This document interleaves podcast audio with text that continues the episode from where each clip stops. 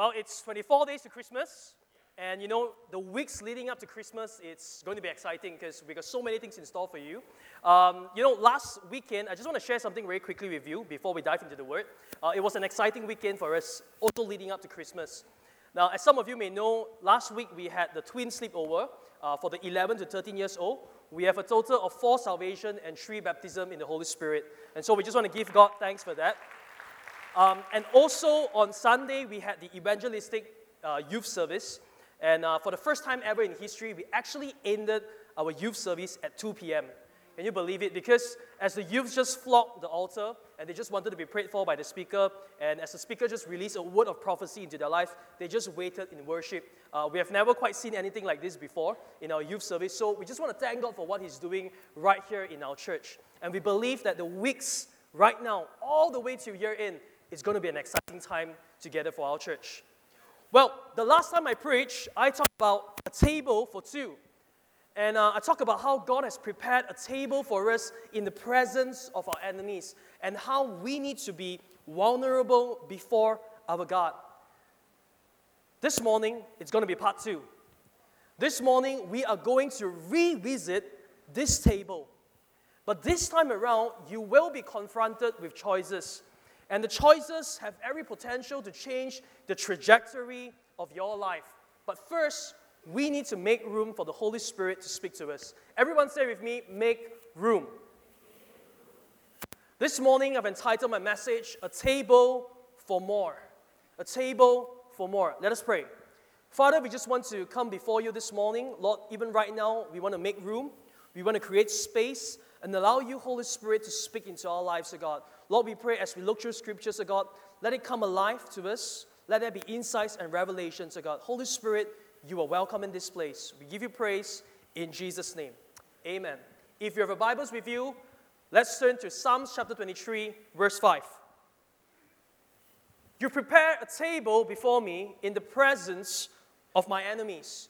You anoint my head with oil, my cup overflows. Now, without a shadow of doubt, God has prepared a table for two for us. He wants to journey with us. But I want you to know this morning that our God is not a God of isolation. He doesn't leave us to fight our battles alone. So sometimes when we come to the table, yes, it's a table for two. We, we, we commune with God, and, and God wants a relationship with us. But there are times in our life we need to trust God to place the right people, the right friends at our table. We're going to trust God for that. Let's take a look at the next verse. Um, yeah, the next one. 1 Corinthians chapter 15, verse 33. Do not be misled. Bad company corrupts good character. You know, the type of person that you hang out with can determine the sort of person that you will become. And I think we need to ask ourselves a very important question as we take a seat at our table. What sort of people, what sort of friends will you allow to sit at your table? especially when you are in the presence of your enemies. Because who you allow to sit at your table, they're going to have a lasting impact on your life, and it's crucial. So, we're going to ask the important question how then should I filter through? Who will I allow access at my table? I believe we can take a look at these four words. The first word is add, ADD, add. Are the people at my table adding value into my life? The second word would be subtract. Are they making me feel small? Are they making me feel insignificant? The third word would be multiply. Are they bringing the best out of me? Are they multiplying my gifts? Are they helping me to grow in Christ? And the last one the word divide. Are they distracting me away from God? There's a famous saying that goes, Show me your friends, and I'll show you your future. And that's how important it is to have the right people at our table. And sometimes we all we need to do is just to pull a chair to our table, make room, be vulnerable, and allow them to speak into our lives. And that's what we need to do. This morning, I want to talk to you a little bit more about isolation and community. Let's take a look at 1 Samuel chapter 22, verse 1 to 2. Now, David left Gath and escaped to the cave of Adullam, When his brothers and his father's household heard about it, they went down to him there. All those who were in distress or in debt or discontented gathered around him, and he became their commander. About 400 men were with him. I'm going to give you a little bit of timeline right now. It's a very familiar passage again. You have David defeating Goliath, and then you have King Saul, who over time grew increasingly insecure and jealous about David. So, what he did was he repeatedly tried to kill David, but every single time when he does that, God provided a way out for him.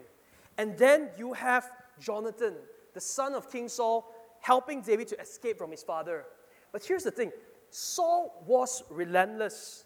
And as a result of that, David had to flee from King Saul. And then it leads you to 1 Samuel chapter 21, where it records one of the lowest moments in David's life, where he had to pretend to be a madman just to escape from other nations. And then comes chapter 22, verse 1. He withdrew himself into a cave. He withdrew himself into isolation. But yet, in the same chapter, verse 2, you see that 400 people gathered around him. And that's the presence of community right there. I want you to be very real, very transparent, very vulnerable with me this morning. How many of you here agree that life is tough? Show of hands. I'm telling you, the more you age, the longer you live on planet Earth, you realize that life is tough. Uh, as I'm approaching my 30s, I realize, man, life is actually pretty much tough. But here's the thing we always have a choice. You can either choose to go through life stranded or surrounded. You can either choose to go through life in isolation or with the inclusion of others. And I'm sure many of us here, we, we, we struggle with expressing ourselves. We have this fear whereby if I express how I feel, I might be judged. As a result of that, we choose to live in isolation. I want you to know this morning that it is the enemy's strategy to keep you in isolation. The enemy wants to fight you in isolation. Now, the last time I talked about how the enemy is a roaring lion, that he's seeking for someone to devour, he's seeking for to, to, to, to just jump and pounce on someone. I want you to think about lions. Lions, when they hunt for food, they will never ever hunt after a pack. They will never ever go against a pack. They will always target the one that is isolated. They will always target the one that is being left behind, that has stranded away from the pack, and that's when he has his meal. That's the danger of being in isolation. So, how does the enemy fight you? The enemy fights you right here. The battle of the mind. All he needs is just to win the battle of the mind and convince you that isolation is the way to go about. Isolation is the way to go about being a Christian. Isolation is the way about to grow your faith. Isolation is the way to go about when you come to church on a Sunday morning. And if he's able to win you at the battle of the mind, guess what happens next? It affects your eyes. He begins to cloud your perspective, and you begin to view Christianity and church is like, you know what? Christians are hypocrite and things like this, and you go like, you know what? This is not for me. And from the eyes, it affects your ears. No amount of sermon nor advices can actually help you enter into you. And from the ears, what happens next? It hits your nose. You begin to suffocate as a Christian. You realize that you're not growing, you're not, you're not receiving life. And as a result of that, it comes down to your mouth. Because someone who lives in isolation, someone who has already been affected, the words that come out from your mouth, it defiles you. Toxic words. And because of that, it just fortifies what's in your heart, a critical spirit. And from your heart, it affects your hands, whereby you say, you know what, I'm going to stop serving. I'm going to choose the path of isolation. I'm going to stop serving altogether. And last but not least, it's going to affect your feet. It's going to cause you to walk away from church, from God, from one another. And that's the danger of being in isolation.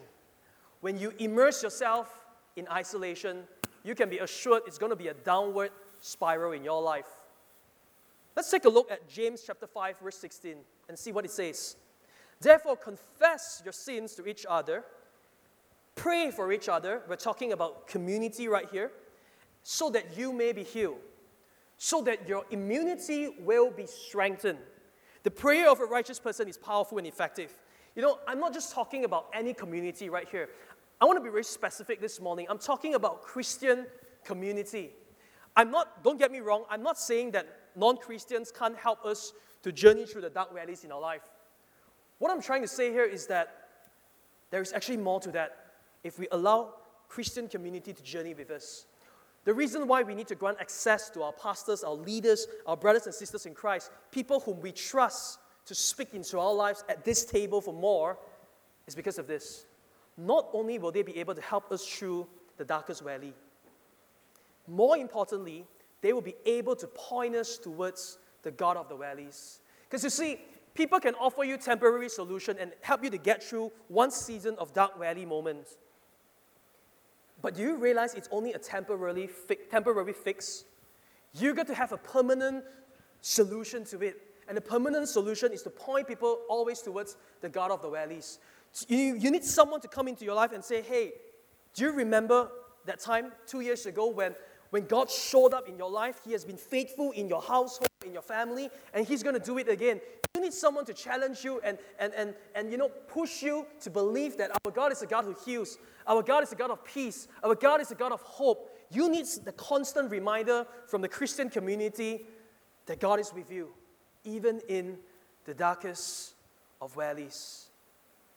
We need the presence of a community. You know, when you come to this table for two, and when you just sit right there, and if you exercise wisdom and discern well, and allow the right people and right friends to have a seat at your table, not only will they be able to help you to journey through, but they will be able to point out if the enemy is having a seat at your table. Because they know that the enemy is a roaring lion. And we need people like this in our lives. Do we have such friends, such people in our lives? Do we have wise counsel in our life? Do we have someone that we can call 3 a.m. in the morning and say, hey, I'm going through something. Could you just journey with me? We need people like this to strengthen our immunity. So think about it. Do I have such people in my life? And here's the thing about valleys because if you were to fall into a valley, you're not going to be able to climb out on your own because it's deep. You need someone to help you out. You need someone to pull you out. So, church, don't do life alone. Don't do church alone.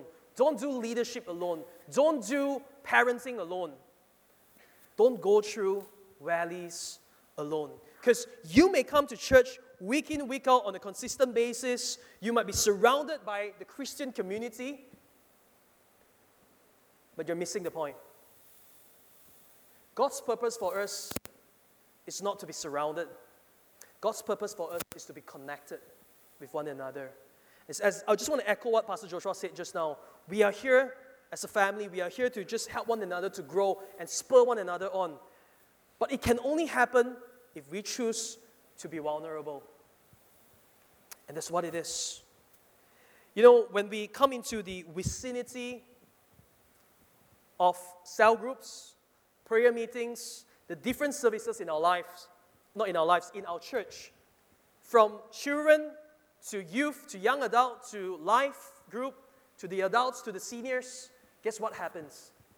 The grip of isolation ceases and faith arises. We are here to spur one another on. You know, there's so much more to just coming together to church and gathering together. The Bible says, when two or three are gathered in His name, there He is in our midst. Where there is unity, there God commands His blessing. That's what happens when we come together. You know why? There is power in community because the enemy knows if you have wise counsel at your table, he knows there is strength in numbers, he knows there is accountability in community, he knows there is covering in community. And that's when the enemy has to flee because God is present among us. There is wise counsel among us. That's the power of community. I want you to know this morning, this table for more is a table of vulnerability. We don't just gather at this table for food. The last time I brought some grapes out, but we don't just gather here for food and just, you know, bond with each other. We gather for feel. We gather to help each other to grow in our walk with God and say, I'm cheering you on. So the choice is in your hands this morning isolation, community. Which will you choose? Which will you prioritize? Because isolation leads to desolation, whereas community strengthens immunity. I'm going to say that again. Isolation leads to desolation, whereas community strengthens immunity. I've never seen someone who thrives under isolation. I've never seen that before. You know why? Because isolation stunts growth, community fosters growth. So, in the middle of the message right now, I just want you to begin to make a decision right now. Will you choose isolation or will you choose community? Let's be very honest today because today's sermon is going to be really about being real, being vulnerable. The truth is, it's hard to be vulnerable, isn't it? I mean, I'm pretty sure you guys can agree to it. It's hard to be vulnerable, especially how social media these days it poses a threat to our modern day society. It decreases both vulnerability and authenticity. You know, think about it. Everything that we post up on Facebook, on Instagram, revolves around things like this the best selfie, the type where you have to slant yourself upwards to make sure your jaw looks sharper than ever, and then you go post, This is a great Sunday morning, I'm ready for church. We post the best things. And then we post the romantic side of relationship. Happy fourth anniversary, BB. And then we post the victories in life. We post the joys in ministry. We post about the success in our careers, promotions, and whatnot. Rarely will we post anything that has to do with insecurities, addiction, struggles, arguments, the ugly side of relationship, the arguments that take place behind the scenes. We won't post that. Now, I'm asking you to exercise wisdom, not just to post anything that you want on social media all the time you're sad and things, okay, because that's depressing. But we need to exercise wisdom. The reason why we only post the beautiful side of things is because of this. We want to paint a perfect side of us to the world and mask our imperfections. Think about it, it's true, isn't it? We are afraid to be vulnerable because to be vulnerable is to be open to attacks and comments. And we don't want to be on the receiving end of all those things. We crave for the sort of validation, acceptance, and approval from people. And so we portray an edited, filtered, and perfected version of ourselves in front of others. We crave for likes on social media. For those of you who are on social media platform, if you have a Facebook, you have an Instagram, you will crave for likes on social media. But the truth is, you are craving for love and for validation. Let's be very honest. So those of you who have Facebook, you know what I'm talking about. You post something up, you got to click in, into and see who likes my post. Okay, these people like my post, you know, I think they are a fan of me. Those people, my good friend didn't like my post. I think there's something on right there. It happens. It decreases vulnerability. I want to bring out some everyday life examples right now of how we wear masks in our lives. Um, all of us here, let's be very honest, we all wear masks in our lives. We do that at certain point in our lives when we feel threatened, when we feel vulnerable.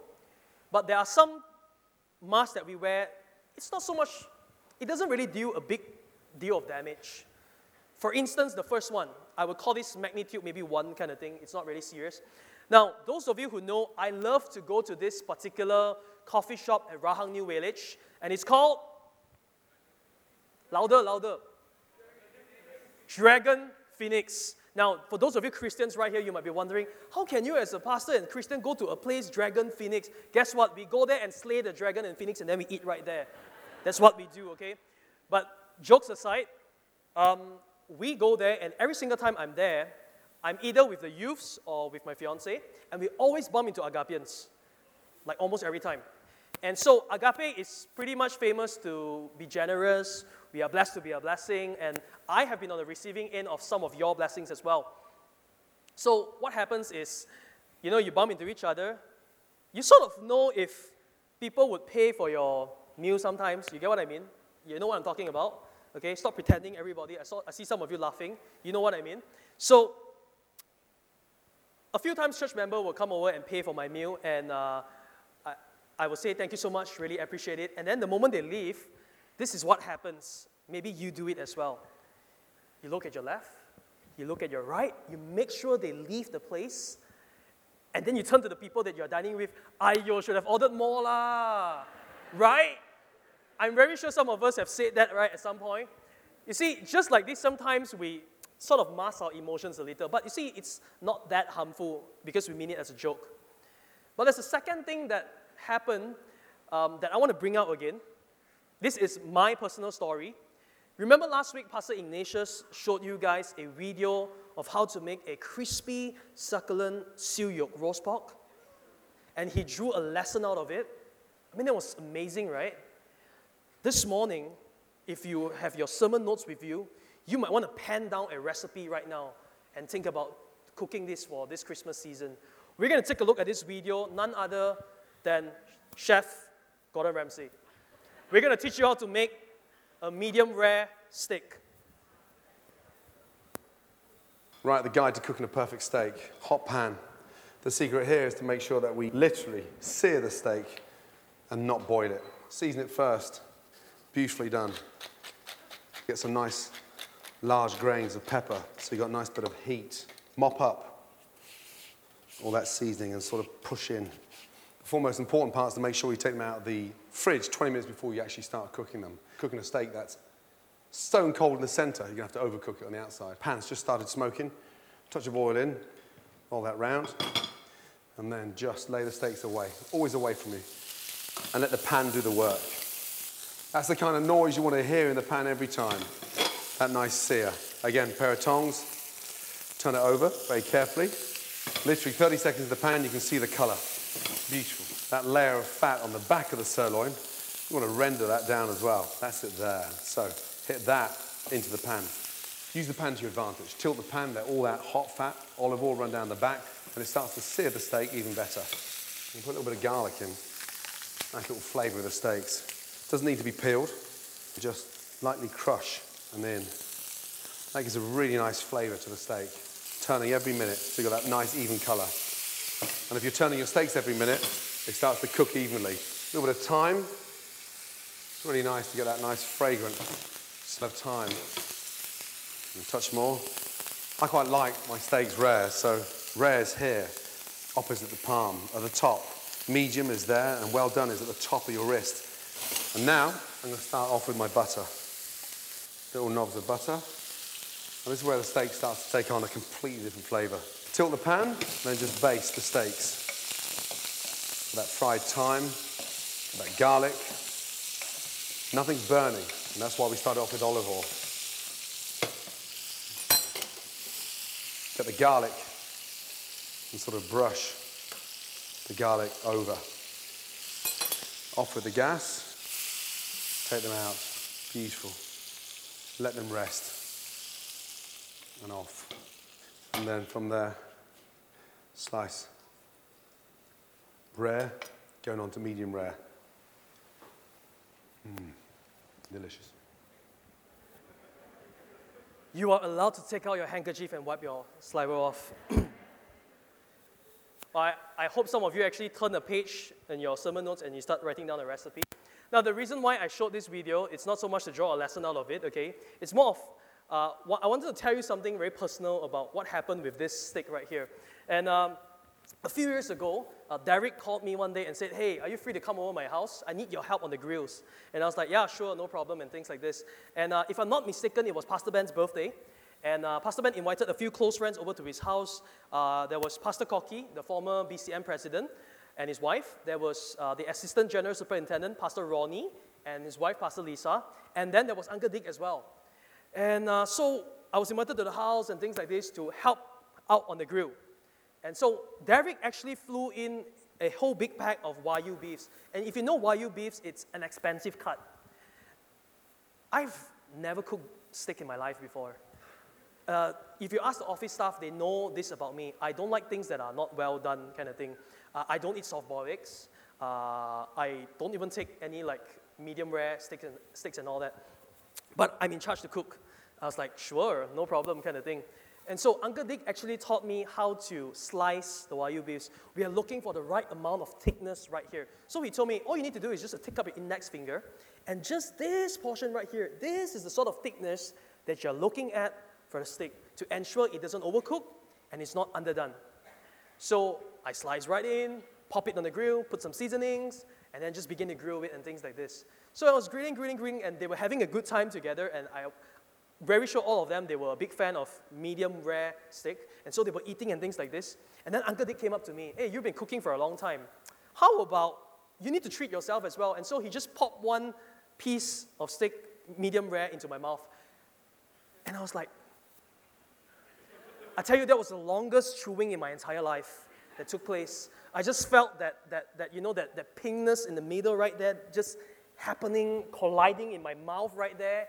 And he asked me this question How's the steak? Do you enjoy it? It must be really nice, right? And I was like, Yeah, it's pretty good. And once I was done, I excused myself to go to the kitchen, and I remember just drinking some water and just to get rid of the thing. And then when it comes back, and then they were like, oh, it must be so good, right? I was like, yeah, yeah, definitely, definitely. That was my episode with a steak. But the reason why I, I said that it was good is because everyone right there enjoy medium rare steak. And for this Chinaman here, I like everything well done. It's, it's a little bit out of place when everybody enjoys it and it's an expensive cut but yet I'm there like, oh, you know, uh, maybe it's not for me kind of thing. So I decided to just mask my emotions and say, yeah, it's pretty good right there. It happens in our lives. Sometimes, some of you maybe can relate to that. How about in the church context? You know, Christians are very courteous people. We are very polite. We are very civilized. So when you greet someone in the morning, good morning, shalom for those who are a little bit more spiritual, and then we go like, you know what's the first question you ask after that? Hey, good morning, how are you? And then the person's, what the response will be? Fine, thank you. Right? It's like so scripted. But the flip side of it as well could happen. Sometimes unknowingly we ask someone, How are you? without actually intending to know how they are. Uh, some time back, I was uh, talking to another friend of mine, another Christian from another church, and uh, we met each other, said, hey, hi, long time no see, and things like this. And then they asked me, hey, how are you? Just when I was about to tell him how I am, I, I wanted to say, fine, thank you. Okay, so I masked my emotions as well. But before I'm able to say it, he actually just walked off. And I was like, wait, I haven't even answered your question. Like, and so I was just left hanging there. But you get what I mean? Maybe some of us here at some point we have done that to each other. Unknowingly, sometimes when we dismiss our emotions, when we constantly do something that happens on a consistent ba- basis that has become a pattern, we are establishing mass in our lives. Perhaps some of you here, you, the prayer pressure is so real at your workplace that you, you just think that you need to perform, you need to please your boss and superior. So you begin to put on a mask. Perhaps some of us here, we have allowed the world to distort the true definition of beauty we convince ourselves that makeup is the way to make one person look even more beautiful. We convince ourselves six packs is the way to look fit, to look acceptable in the community. Perhaps you have bought into the lies that tears are weakness. Excuse me. Perhaps you don't want others to know about your broken past, and so you conceal your broken past, your weaknesses. Perhaps some of us here might be offended, backstabbed before, betrayed before. Offense create fences, and the fences oftentimes come in the form of a mask. So, what we do when we feel threatened and vulnerable is we put on masks in our lives. With the fear of being rejected by someone, we mask our imperfections. Spider Man is in the house this morning, just a little bit overweight, kind of thing. So, we mask our imperfection and weaknesses. We put on a mask and interact with people. We convince others that fake it till you make it. Guess what? The truth is, you will only fake it, fake it and fake it, and the cycle is endless. Guess what happens? You know, it's just like how you tell a lie to cover up another lie. That's what happens. And so we wear the mask to portray a perfected side of us. Here's the thing you might start off well with your masked version of yourself, and people might begin to like you. But you know what's the problem here? If you are living up to someone else's expectations all the time, there will come a time you will fall and trip. You know why? Because here's the thing about masks it appears to mask your imperfections. The truth is, it's clouding your vision. I don't see that clearly when I wear the mask.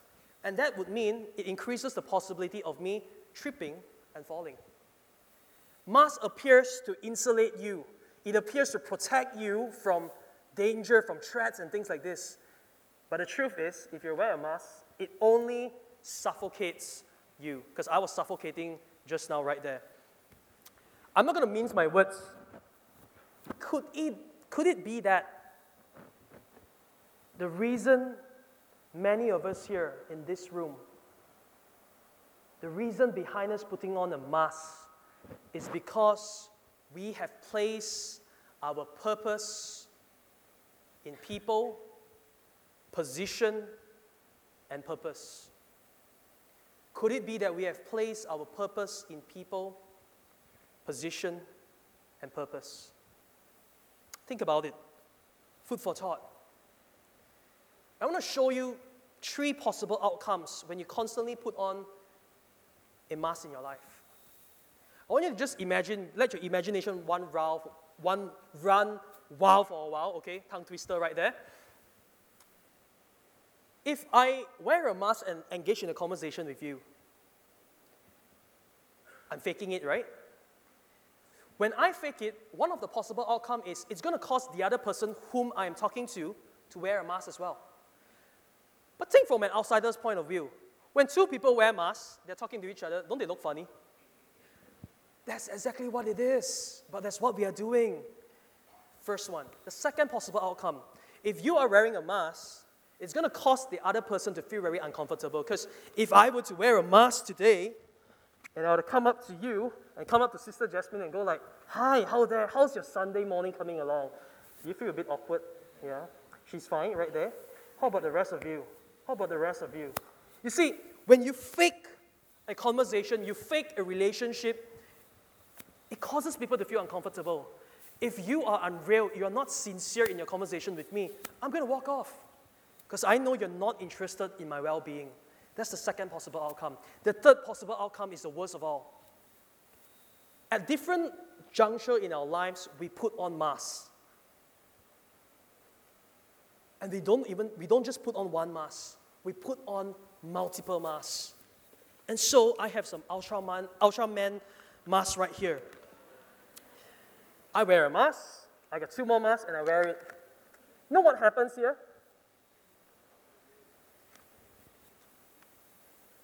I lose my identity in the process. You see, our initial identity, our first and most important identity, is a child of God. But because circumstances pushes us to wear different masks at different times in front of different people, there are so many masks on us, we have lost the identity. I don't even know if I'm Spider-Man anymore or am I Ultraman right now? Am I even a child of God? It's like I'm confused right here. We can lose our identity in the process if we allow masks to stay in our lives. How many of you here have watched the recent movie of The Joker? Man, I tell you, this show is um, this actor right here who portrayed the role of a Joker, Joaquin Phoenix, I tell you, he put in an Oscar winning performance. But this show was sickening to the core to me. I was very tempted to walk out of the cinema halfway watching this because it was too real. His laugh, right, laughter right there was a little bit terrifying and disturbing. But just a little bit background for those of you who don't know who he is. He's basically Batman's enemy, okay? And he grew up in a broken family. He grew up from a broken background, whereby he was at a subject of being abused, subject of being bullied, and people rejected him over and over again. So what he did was he had to paint a Joker side of face that's constantly smiling all the time in front of others. But deep within, he was crumbling. Deep within, he was struggling. All of this just so to mask his emotions. And as a result of that, he killed and murdered everyone who hurt him before. Now, I'm not saying that when you wear a mask, you're going to go and murder someone, okay? Um, what I'm trying to say here is when you put on a mask, it's going to lead to a downward spiral. It's going to cause you to really lose your identity, so much so that you are just so stranded, so astray that you choose to live in isolation. The mask in our lives needs to come off. Now, a few weeks ago, I don't know if you remem- remember, uh, there was this pastor who came and preached, and many of you actually responded to the altar call that morning. Many of you just flocked the altar area.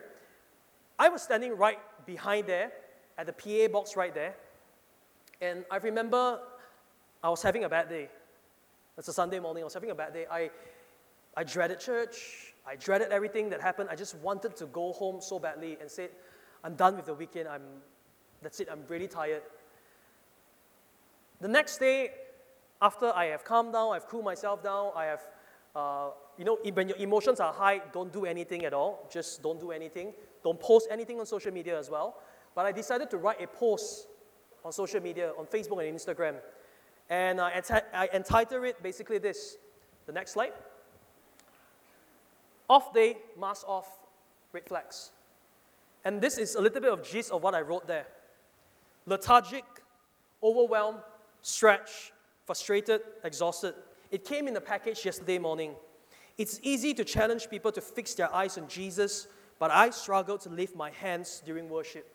I relinquished the role of a worshiper and took on the role of a spectator. At the back of my head, I knew it was a powerful sermon, but I switched off. People were having an encounter with God, but I was only near an encounter. I was only witnessing an encounter. I dreaded church, I dreaded lunch, I dreaded the weekend. I just wanted to be back at the comfort of my bed. And then I wrote, I cried out to God silently, just this one time. Pitch silence. I told myself instantly, Jen, you got to get over it. You got an important meeting to attend in the afternoon, so buck up and move on. And that's what I did. But I, for one, know the reason behind why I was having a, a, a bad day, an off day. I was on the verge of burnout. Uh, I overpushed myself in certain things when I was doing. And it came to a point where it was just so hard to worship that day. And seeing different individuals in the church lifting their hands in worship and things like this. And as a pastor, I was thinking to myself, what am I doing here? How can I inspire people when I myself am struggling to lift my hands? I, I was wrestling with that quite a bit. But at the end of my post, I wrote a little bit more. And at the end of my post, I ended my post with this Today, I'm making a conscious stand. It's perfectly all right to have an off day. It's perfectly all right to struggle, to wrestle with God, to be vulnerable, to fail, to reveal your weakness. It's perfectly all right. But just a word of caution it's okay to be not okay, but it's not okay to stay that way. And I wrote this post with the intention to inspire people, to help people to see, you know what? Christians, we don't have all the answers. Pastors and leaders, we don't have all the answers. We are just like you, vulnerable before people. And to say that, you know what, if you're struggling with something, you can come out and, uh, as well and say, you know what, hey, this is my area of weakness. I'm going to come back to this post in a while. I want to talk to you a little bit more about vulnerability. Now, to be vulnerable is to take a step of faith. And that would mean you would increase the possibility of rejection. Because the truth is, you can be vulnerable with someone, they might choose to either accept you or reject you and say, you know what, oh, okay, if since you're coming from this sort of background, yeah, I think it's better for us to draw a distance. The truth is, it's going to happen. It might happen. But with that fear of being rejected, we conceal our brokenness and our weaknesses. We hide all the secrets that we have underneath this cloth. And we said, you know what, I'm just going to stay in shallow conversations with people. Why? Because I don't want people to judge me. Here's the thing problem, oftentimes, it will brew from within. If it brews from within, it's an internal problem. If it's an internal problem, staying at shallow conversations will never help because you are scratching the surface. You got to get into the internal system. If there is a solution, if like if you're sick, something is wrong in the body inside, you got to pop it in inside for your internal system. Same thing, if we only choose to engage in shallow conversations with people, with Christian community that we are surrounded in, we're going to miss out. We're not going to be able to fix the problem. An internal problem requires the solution to enter the internal system and not externally. We need to get into deeper conversations with people. That is the reason why I mentioned just now God's purpose for us is not to be surrounded by Christians, but to be connected, where we can be vulnerable with each other and say, hey, this right here is my struggle. Will you please journey with me? Will you please accept me for who I am and help me to be a better person from this point onwards? That's what it means.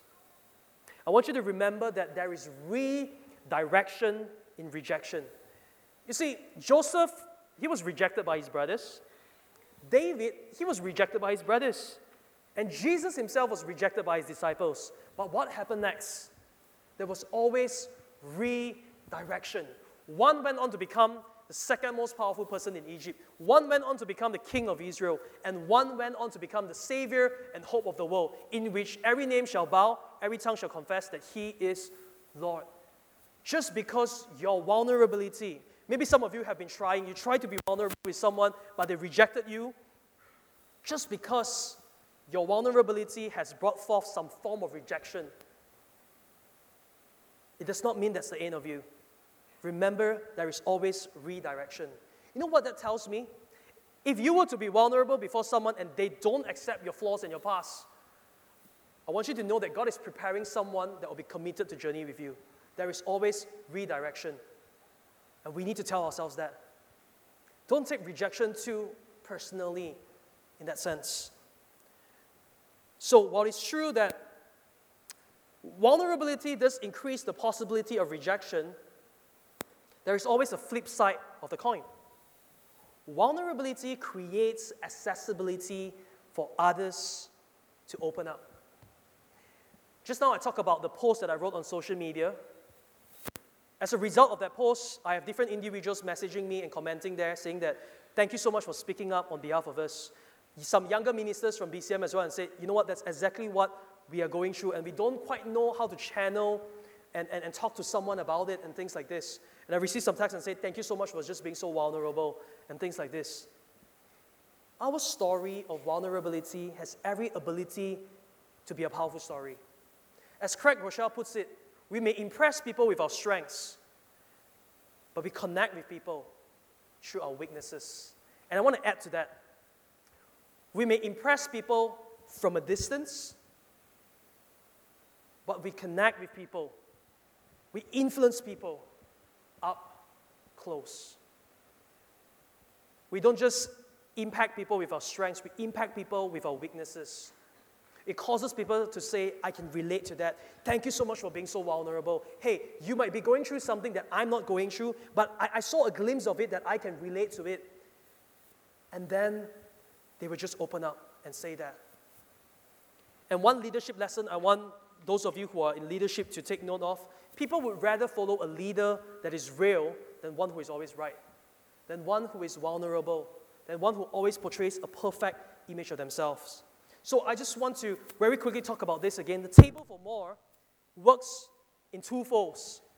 We don't just make room for people to speak into our lives, we make room to speak into other people's lives as well. So we invite people to our table and say, hey, thank you for ministering to me, but I too want to minister to you as well. I, want to, I too want to be a channel of blessing. In recent times, there are more people hurting in the world than ever before. The statistics are alarming. Let's take a look at this picture. The biggest picture right here is a happy family of four. The guy right there is Pastor Jarrid Wilson, who took his life by means of suicide a few months ago. And what was shocking about it is that on that evening, he was playing with his son in the playground, tossing him in the air. There was laughter and there was joy. But on the same day, 11 something at night, he took his own life. The upper corner where you see four ladies sitting there, this is a little bit near, nearer to home. Happens, happened in Singapore. Four mothers came out, recorded the video, and talked about how their young children committed suicide. Bear in mind, their children are only in primary age. And that's happening in our world now. As a result of depression and loneliness. And then you have the last one right here a Korean celebrity who recently took her own life because she just couldn't stand whatever was happening in the celebrity realm. And she took her own life. A few months ago, her friend, who is another Korean celebrity, also took her own life. What I'm trying to say here is this there are really more people hurting in the world than ever before. Just a show of hands here. How many of you here, if you're going through a dark valley in your life, you need someone to journey with you? I mean, let's be honest. Hey, let's just be really honest. You need someone, right? Wherever you are, maybe a family member, maybe a friend. Likewise, there is someone out there who needs you to journey with them. Very quickly, Proverbs chapter 27, verse 17. As iron sharpens iron, so one person sharpens another. God places the right people in our lives to bring out the best in us.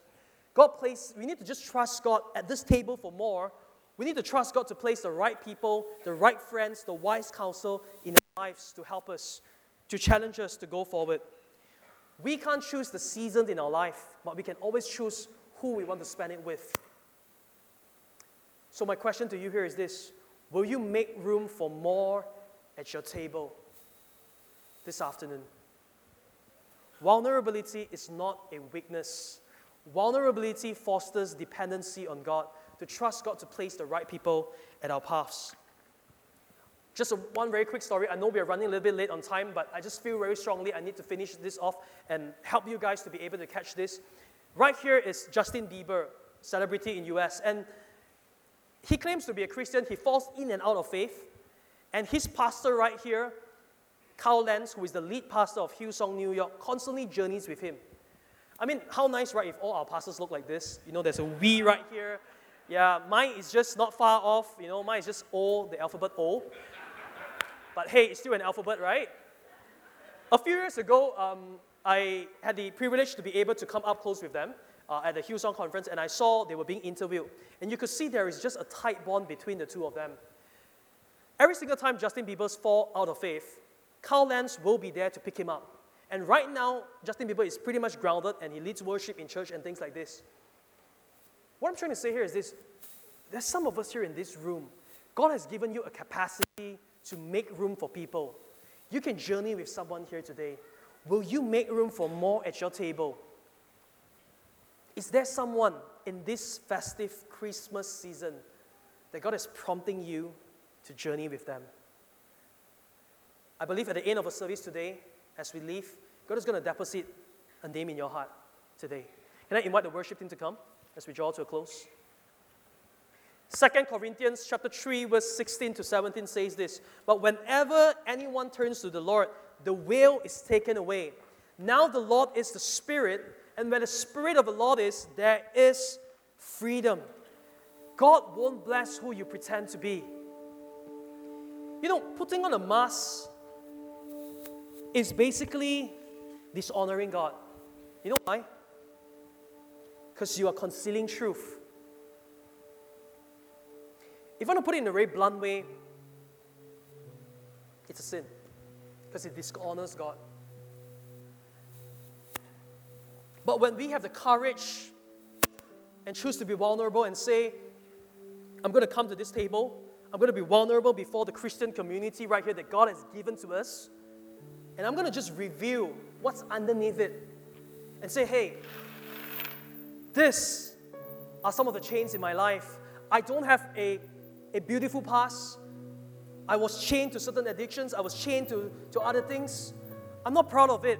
I'm ashamed of it. These are my scars.